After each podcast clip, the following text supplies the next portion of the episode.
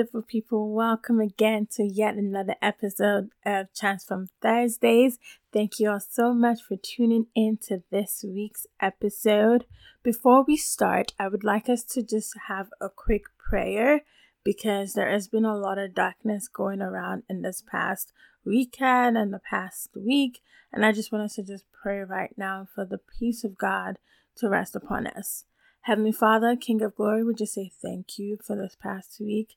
Lord God Almighty, we know that you see and we know that you hear all these darkness. We know that you hear the blood that is crying out. So, Heavenly Father, we just ask right now for peace all around the world, peace in our hearts, oh God. We pray and come against every spirit of hatred, every spirit of anger, every spirit of bitterness. We just pray against every spirit that is against your word and against your love. And we just receive love, We receive that your peace that passes all understanding rests deeply within us right now, O Lord. In Jesus' name we pray. Amen. So, this week's episode is going to be about the body of Christ and what that means for us and us as a family and recognizing ourselves as the body. My question for us today is how often do we think about ourselves in our churches as a body of Christ? I know we've heard it so many times that we are the body of Christ, we are the hands and feet of Jesus, and all of that. But how often do we actually intentionally think about that whenever we interact with each other? Whether it is when you interact with that person that you have an argument with, or that person that you lovingly care for, or just people that you sit next to in church or in the different ministries that you might be part of. I want us to just think about that and reflect in ourselves. How often do you personally think of yourselves as the whole body of Christ. I know for me, I know that I've heard about us being the body of Christ over many years. I know that it is something that is often spoken about, but I don't think I have always been intentional in thinking about every single person as the body of Christ alongside myself. I know that I've been focusing on my own walk with God and ensuring that I'm doing what I need to do for my growth which is understandable. And I'm sure there are people who have been in that position or are currently in that position. But one thing I do want to challenge us with today is for us to think about ourselves as a collective. When we do think of ourselves as one body and as a collective, it is easier for us to realize that when your brother or when your sister is hurting, then you hurt. And when they are enjoying or rejoices, then you rejoice, right? Because the Bible says, rejoice with those that rejoice and mourn with those that mourn. So we are to share in each other's burdens, I believe Paul said in the New Testament. We are to share in each other's celebrations and sadness and just everything that encompasses us as a person. Because when we realize ourselves that we are not to be alone, we are not to have this individual walk by ourselves, we are to be in a body, it makes it easier for us to relate with one another in the love that Christ has for us. So, the verse that I would like us to look into today is the book of John, chapter 17, verse 23. In the NKJV version, it says, I in them and you in me, that they may be made perfect in one, and that the world may know that you have sent me and have loved them as you've loved me. And in the Amplified version, it says, I in them and you in me, so that they may be perfected and completed in one, so that the world may know without any doubt that you sent me and that you have loved them just as you have loved me. This is Jesus praying for the disciples, praying to God the Father, and he's asking God to make us all as one as he is in one with God. And I realized that dimension of unity and oneness requires a level of vulnerability that we don't exactly find nowadays in the church parishes I think that that comes from a place of not exactly feeling safe completely. Because when I look in the Bible and read the life of Jesus, it's possible to see the vulnerability that he had with God. It's possible to see how close he was to God and how open he was to God, knowing that God loved him unconditionally and did not judge whatever he thought, did not look down on him in any way. And if we are to have that sense of oneness in our fellowships and in our local parishes, it's going to be important for us to realize that there needs to be a level of authenticity that comes from that, that comes in our interactions with each other. There needs to be a level of courtesy as well that is portrayed. There needs to be a level of openness and humility because when we all see each other in the way that we are not judging one another, that we are all open and we are all portraying these traits that I just mentioned, it allows for that oneness to be developed. It allows for us to not just think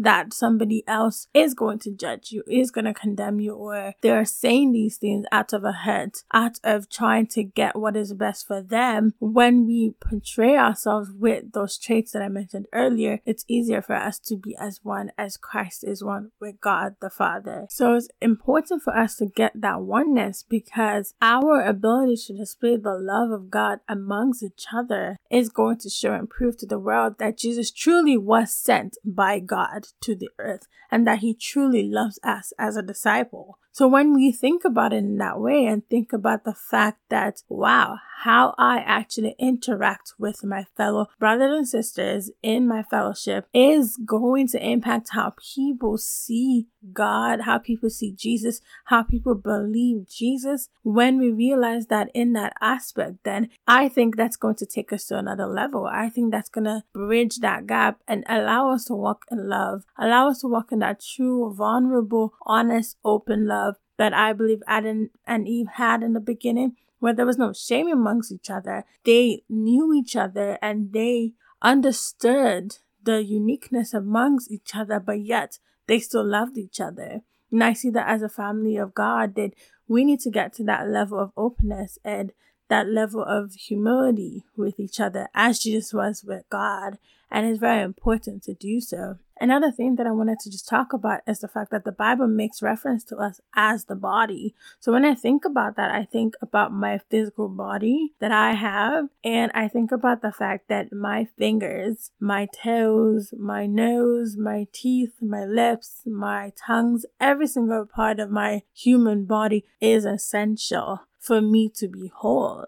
I think about the fact that if I were to be missing a pinky finger or to be missing a limb, then I would not be able to function to the uttermost as I could if that part was not missing. And if that is the case, so that means we need to realize that perhaps you are the finger in the body of Christ, perhaps you are the teeth, and realizing your part is essential. Just as how the eyes should not stop being jealous of the nose or the teeth, likewise, we should not be jealous of ourselves, and we should not allow the enemy to make us feel like the other part, the other person is benefiting more than I am. So, using the example of the body, let's say I use my fingers to put food into my mouth my nose can't come and start talking to me saying that, oh, I want food too. Why are you being so selfish and not giving me food? Why is it only the mouth that gets the food? No, like I can't go and put food in my nose to try and make it equal. My nose is not the same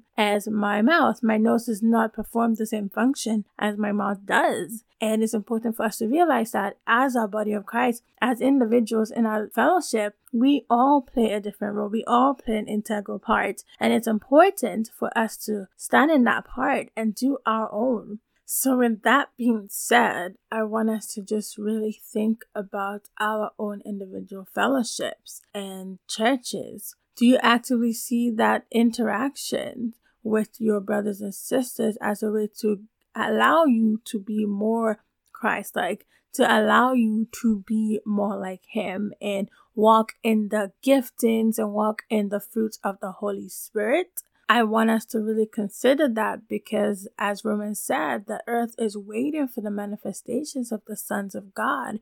And if we are all a family, we need to realize that God does not want his family to suffer. God does not want the body to suffer. He doesn't want the bride to suffer. And if we ignore our brothers and sisters, and by ignoring, sometimes that means that by allowing them to continue to walk in the sin that you know that they're walking in, sometimes loving them means rebuking them in love and correcting them in love. And we need to create that open space for all of us to be able to do that. We need to create that open space for all of us to be able to know that if I were to come and confess my sins to you, you're not going to look down at me. You're not going to judge me, but you're going to lift me up and point me back to Jesus. You're going to encourage me. As the Bible says, encourage each other, be there for each other, care for each other. And that's what we've been called to do. An example of that is if I were to fall down right now and my knee got scraped and it's bleeding, I can't ignore that knee and start treating my elbow and putting all these wraps on my elbow while I can clearly see that my knee is bleeding. And so, just as how you would take care of a bloody knee, then you need to take care of your brothers and sisters in Christ. And I need to do that too as well. If I see someone that's hurting, I need to take care of them because that is my family. I need to be there for them because that is my family. and That is someone that Jesus died for. And God sent his only son for them. We all need to see our brothers and sisters as someone that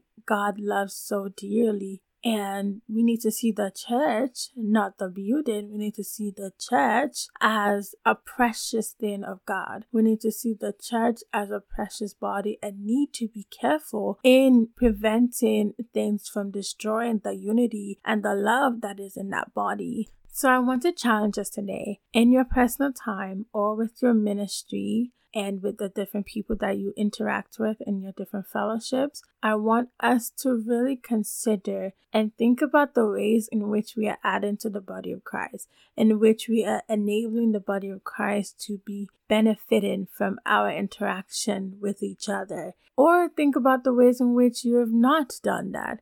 Think about the ways in which you've hindered that growth and you've hindered that unity and that oneness from actually manifesting. This is important for us to reflect on because by reflecting on this, we're able to move forward. We're able to target those areas and work through it and allow us to be able to bring a solution that would point us closer to God and closer to each other, and in turn allow those that are not in the body to want to be part of the body and to see the love that God has for each and every one of us, and most importantly, to see that Jesus was truly sent by God. So that's all I wanted to share for us today. I just hope that we really do take some time to reflect by ourselves and with our ministries and just try and ensure we create that open space, that vulnerable space that is secure and safe, that space that people won't feel hindered, that space that people won't feel judged,